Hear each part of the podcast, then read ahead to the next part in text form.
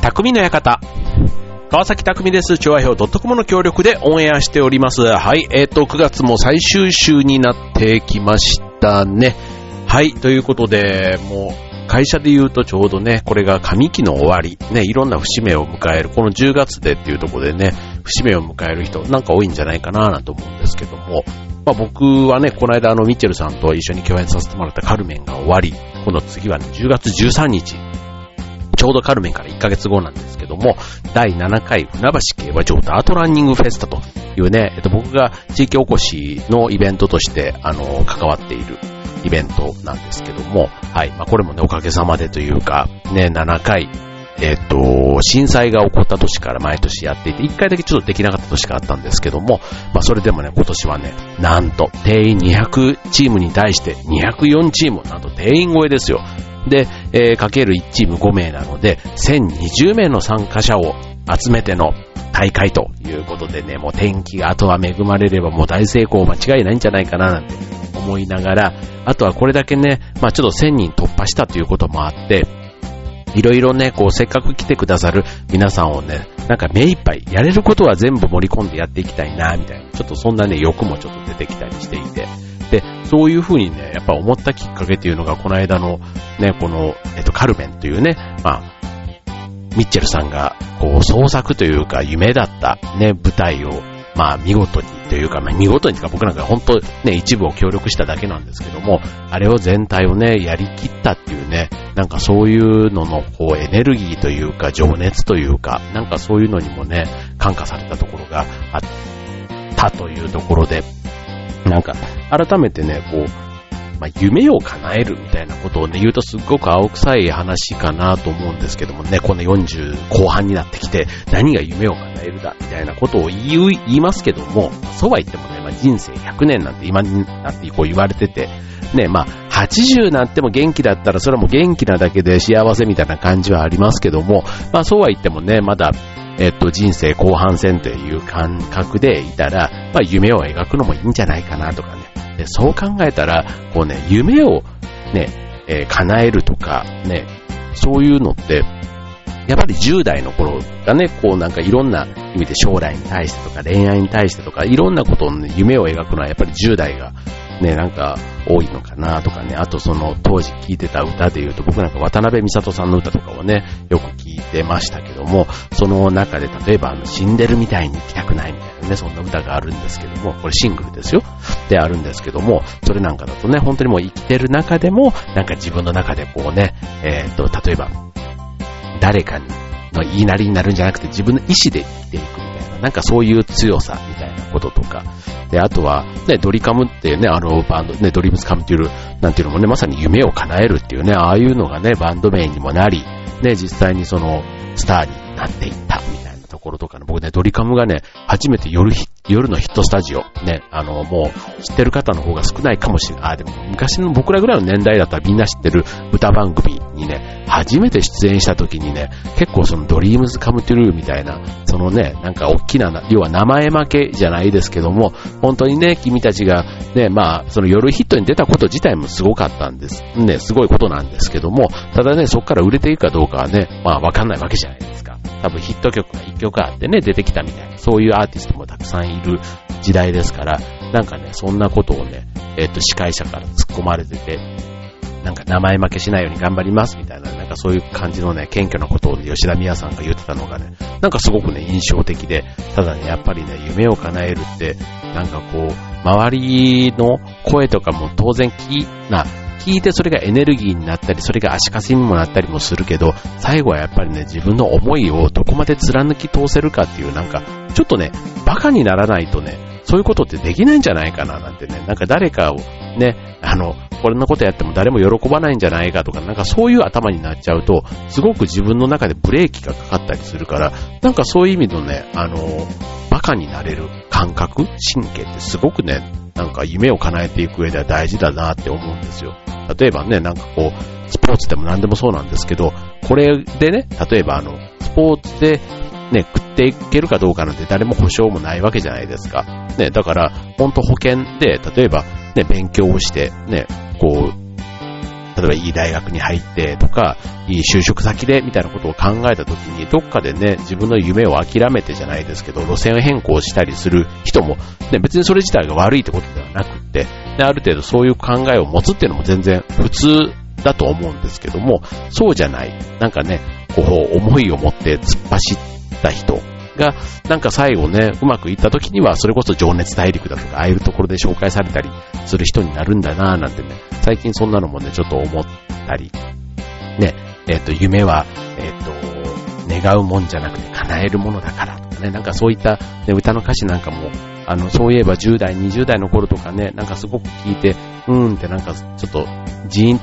じーんとするというかなんかね、心地よくなってたなぁなんていうの、最近ね、こういう活動をやりながら思うことがあってですね、はい。なのでね、自分が中心になって動けてる、まずこういうね、地域のイベントがあることも、このラジオももちろんそうですし、この間のカルメンみたいな声がけいただけたこともね、すごく幸せな状態だなぁなんて改めて。別にこれ自慢で言ってるわけじゃないですよ。自慢って、あんまりちょっと自慢っぽく聞こえたらね、まあ、まあ、それはそれでいいんですけど、とかつって、はい。なので幸せだな、なんて改めて思っているわけです。はい。で、えっ、ー、と、そんなね、まあ夢、えー、まあ10月13日もね、ある意味こう自分のやりたかったことをね、一つ形になっていろんな人が協力してくれて、みんなが笑顔になってハッピーになる。そんな状態はね、僕の中ではそう、夢に近いな、うん、夢かって言われたらね、なんか他にもいっぱいやることあるだろうとか、なんかね、なんか夢の解釈が難しいとこなんですけど、一つの夢の形になっているもの、であることは間違いないなって、本当にね、今年7回目をやるにあたって思っているわけです。本当にね、参加者が順調に増えて、ね、ボランティアの皆さんも毎年離れずに協力してくれ、むしろね、毎年新しい参加者の方が来てくださったりとか、っていう、そんな状態ですので、本当こう、あの、恵まれてるなぁなんて改めて思うわけですけども。はい。ということで、えっ、ー、と、今日のテーマは、夢を叶えるでお送りしたいと思います。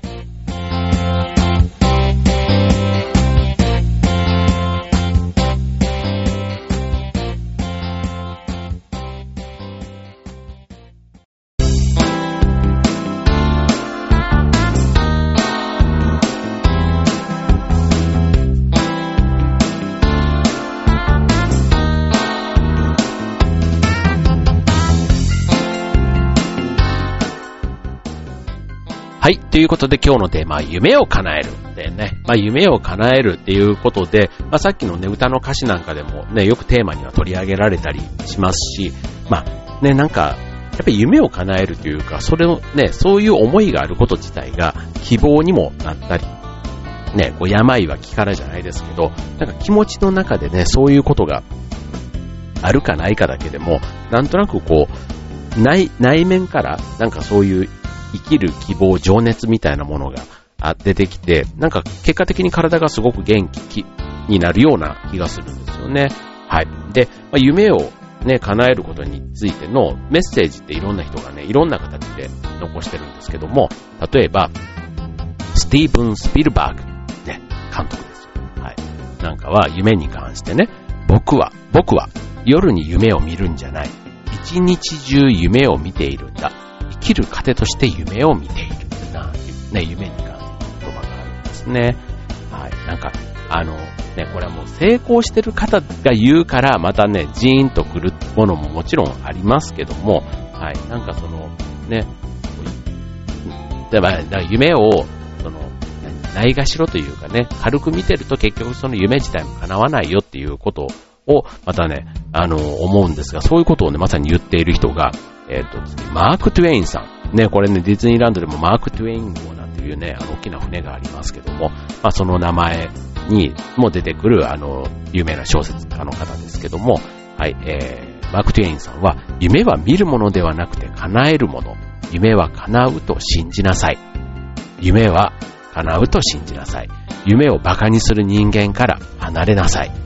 器の小さい人間ほどケチをつけたがる。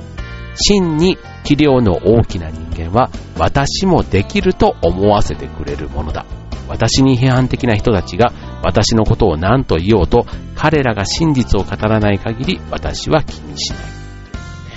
うん、この辺になってくると結構そのマーク・トゥエインさんのね、功績がどうのこうのではなくって、こう夢を馬鹿にする人間から離れて、こう器の小さい人間はケチをつけたがる。要は自分のやろうとしてることをとやかく言ってくるやつは全部器がちっちゃいんだっていうふうにね、思うことで、なんか一気にその人たちのなんか悪い気を吹き飛ばせる気がしますよね。はい。逆にね、えー、器の大きな人が私もできる。だからでき、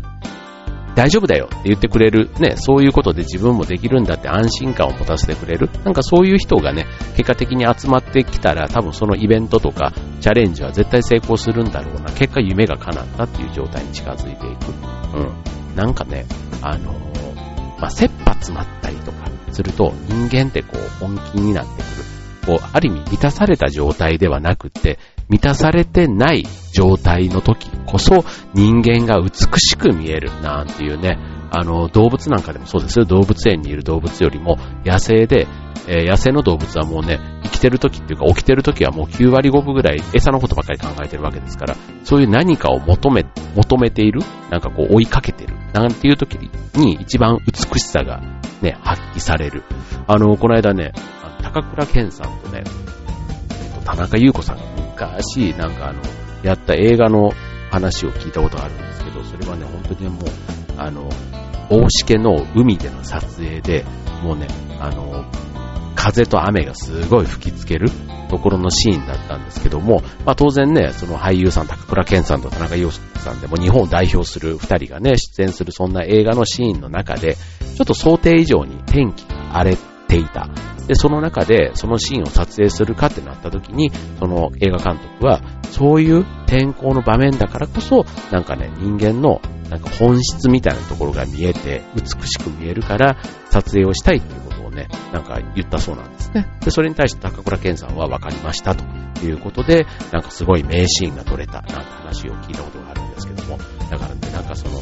やっぱりこう想定を上回るようなシチュエーション、環境に人間なり動物なり身を置くと、そこの中でのすごくその人の持ち味というか、なんか最大限発揮できるなんていうことを聞いたことがあって、だ夢を叶えるなんていうのもね、結構そういう意味での、あの、図太い神経もそうだし、うん、なんかある意味こう、ちょっと非日常的な環境があることで、夢って叶っていくんじゃないかななんて思いますね。はい。続いてもう一つ。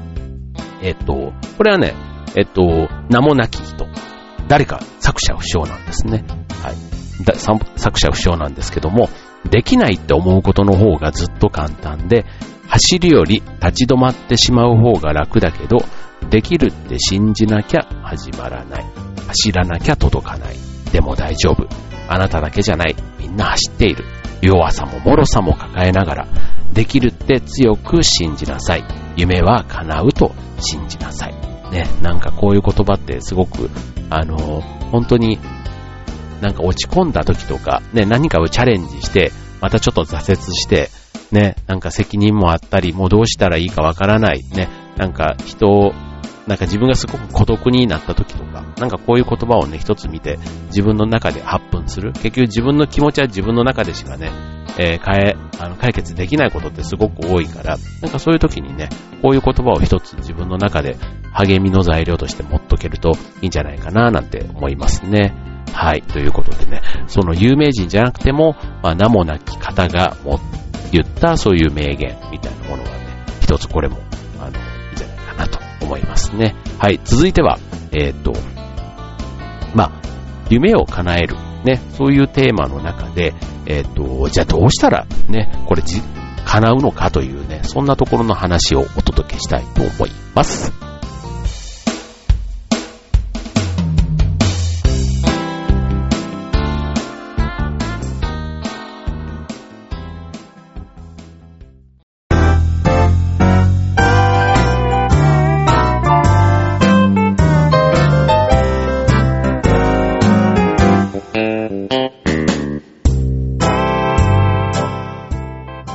はい。ということで今日のテーマ、夢を叶えるテーマにお送りしています。はい。で、夢を叶えるには、えっ、ー、とね、いくつかね、まあ、あの、コツというか、ね、あの、まあ、コツって言ってもね、まあ、結構、いろんなね、ビジネス書でも何でもそうなんですけど、結局ね、言ってることは全部ね、えっ、ー、と、ここに集約されんじゃないかなと思うんですが、いくつかね、ちょっとその夢を叶え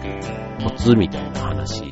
で、えっ、ー、と、紹介したいと思うんですけども、まず一つ目。えっ、と、とにかく行動ということで、行動から全てが始まるということでも、それが、もう夢を叶える一番の方法はとにかく行動ですって、これだけでいいんですってね、それぐらい言い切っちゃってもいいとこだと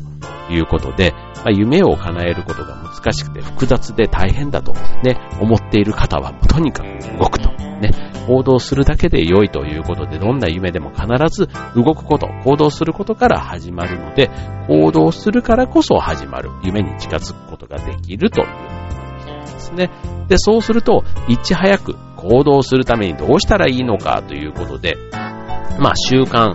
ね、行動するためにって急にね、思ってもなかなか動けなかったりするから、普段からそういう習慣を持っとかないと、ね、動けなかったりするわけですよ。ね、例えばあの世に残る、ね、夢を叶えた、いわゆるヒーローって言われる人たちは、みんな例外することなく行動することから始まっているんですね。はい。ちなみにあの、例えば有名な昔話の桃太郎なんていうのもね、まあ、鬼退治っていうね、夢を決断して、おじいさんおばあさんにね、え別れを告げて鬼退治に向かうということだったり、あとはあの、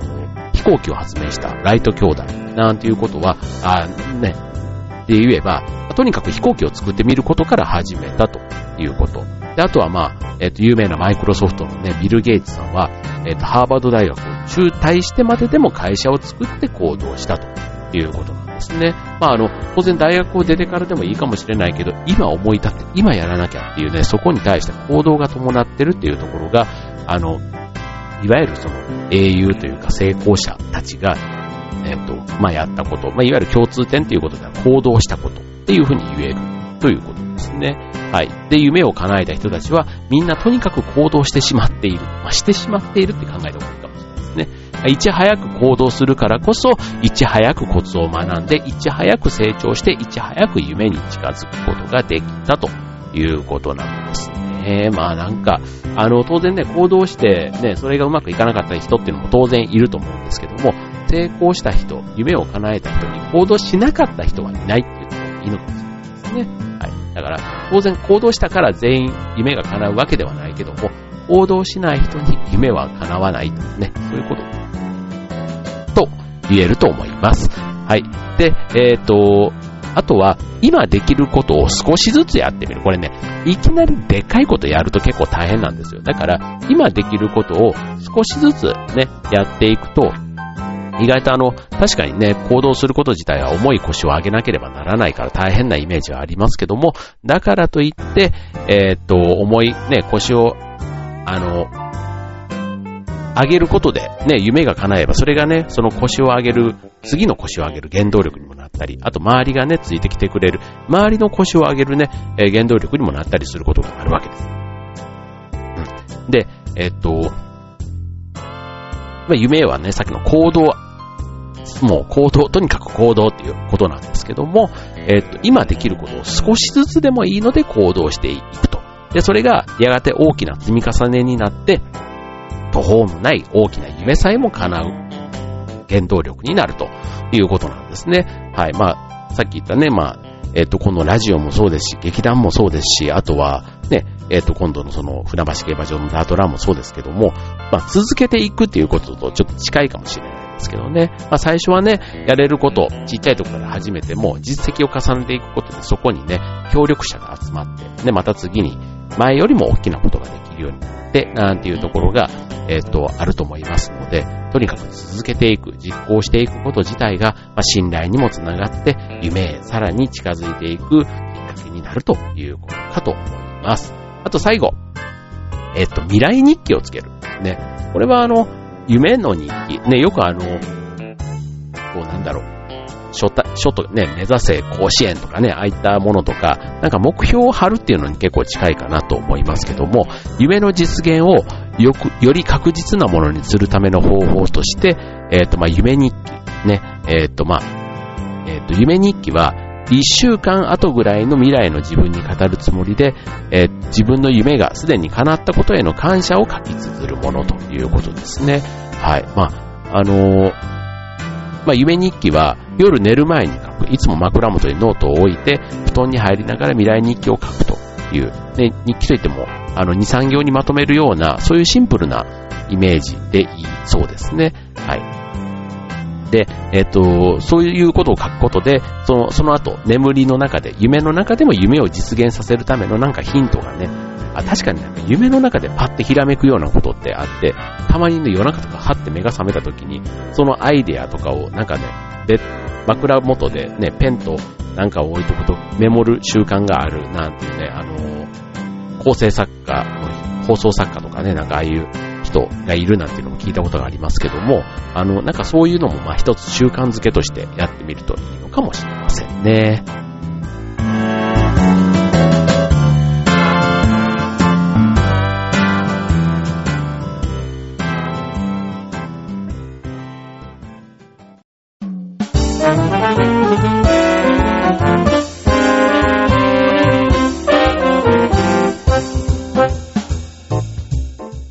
はい、えー、今週のテーマは夢を叶える Dreams Come True をテーマにお送りしております。はい、ね、なんかこう、夢を語るって本当にね、こう青春時代のね、なんか学生のね、なんかこう、こう溜まって、もういつまでた、もうね、いつまでも話ができるみたいな、なんかそんな会話もしたのも、なんかなくもないっていうか、まあ、こっぱずかしくてね、まあ、その時のことなんか、まあ、なかなか思い出してこう人に語ることもないですけども、ただね、なんか将来のことに夢見て語ってる時間ってすんごいあっという間で、なんか、こう、ワクワクする感じって、なんかこういうのっていつになってもね、あっていいなと思うんですよね。これどんな仕事で、ね、仕事でも家族でもね、人と関わってる中でワクワク感がずっとあるみたいなのってすんごい素敵なことだなって思うわけですよ。はい。だからでも自分の関わってるものすべてが、なんかね、あの、ワクワクがあって誰かの夢を叶えたり自分の夢を叶える、そんなことにつながっていくことをね、いつもやってたいなぁなんて思うんですけどね。はい。なので、まあこのラジオ自体もね、まあこれを、今日の話はね、もしかしたらあの、結構ね、夢を叶えることって、まあ一部の人のね、なんかそういう人の話で、自分なんか全然もうって言っちゃうと、そういうね、夢を叶える運気が逃げていってしまうので、ま夢を馬鹿にせずね、夢をね、こう自分の中で着、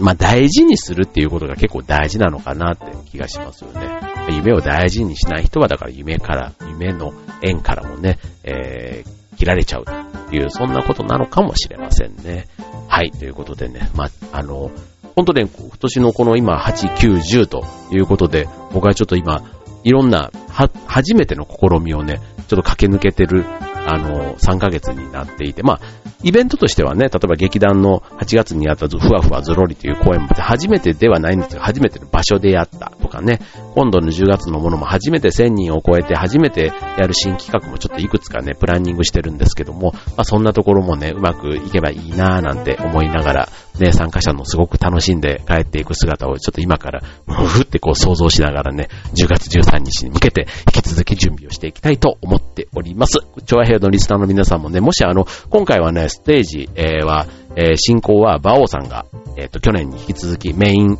司会としてやってくださります。あとは八方美人のめぐみさん、あとは局長、ね、えー、局長、イタジェラの局長も、えー、来てくれる予定になっておりますので、ね、調和平ファミリー、えー、の一部が今回ね、会えますから、はい、もしリスナーの方でね、えー、当日、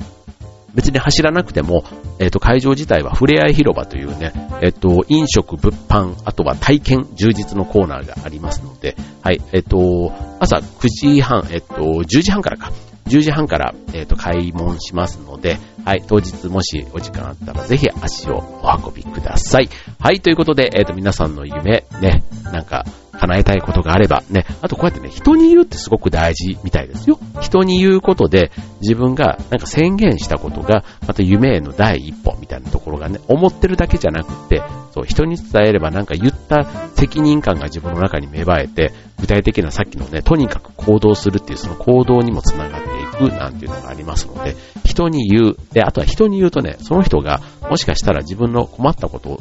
困った場面の時にサポートしてくれるなんかアドバイスをしてくれる可能性もあったりするので、人に言うっていうのは結構ね、大事だっていうのをね、あの、今日ちょっと話はしませんでしたが、そんな話もね、それだけで一つテーマに、あの、語ってるコラムがあったりしたので、はい、なんかそういうのをね、自分の中の励みにほっこり感じながら、はい、えー、自分の夢も含めて、ね、夢なんてないなんて言ってる人は、ね、そんなことなくて、ね、結構ね、あの、慎重な人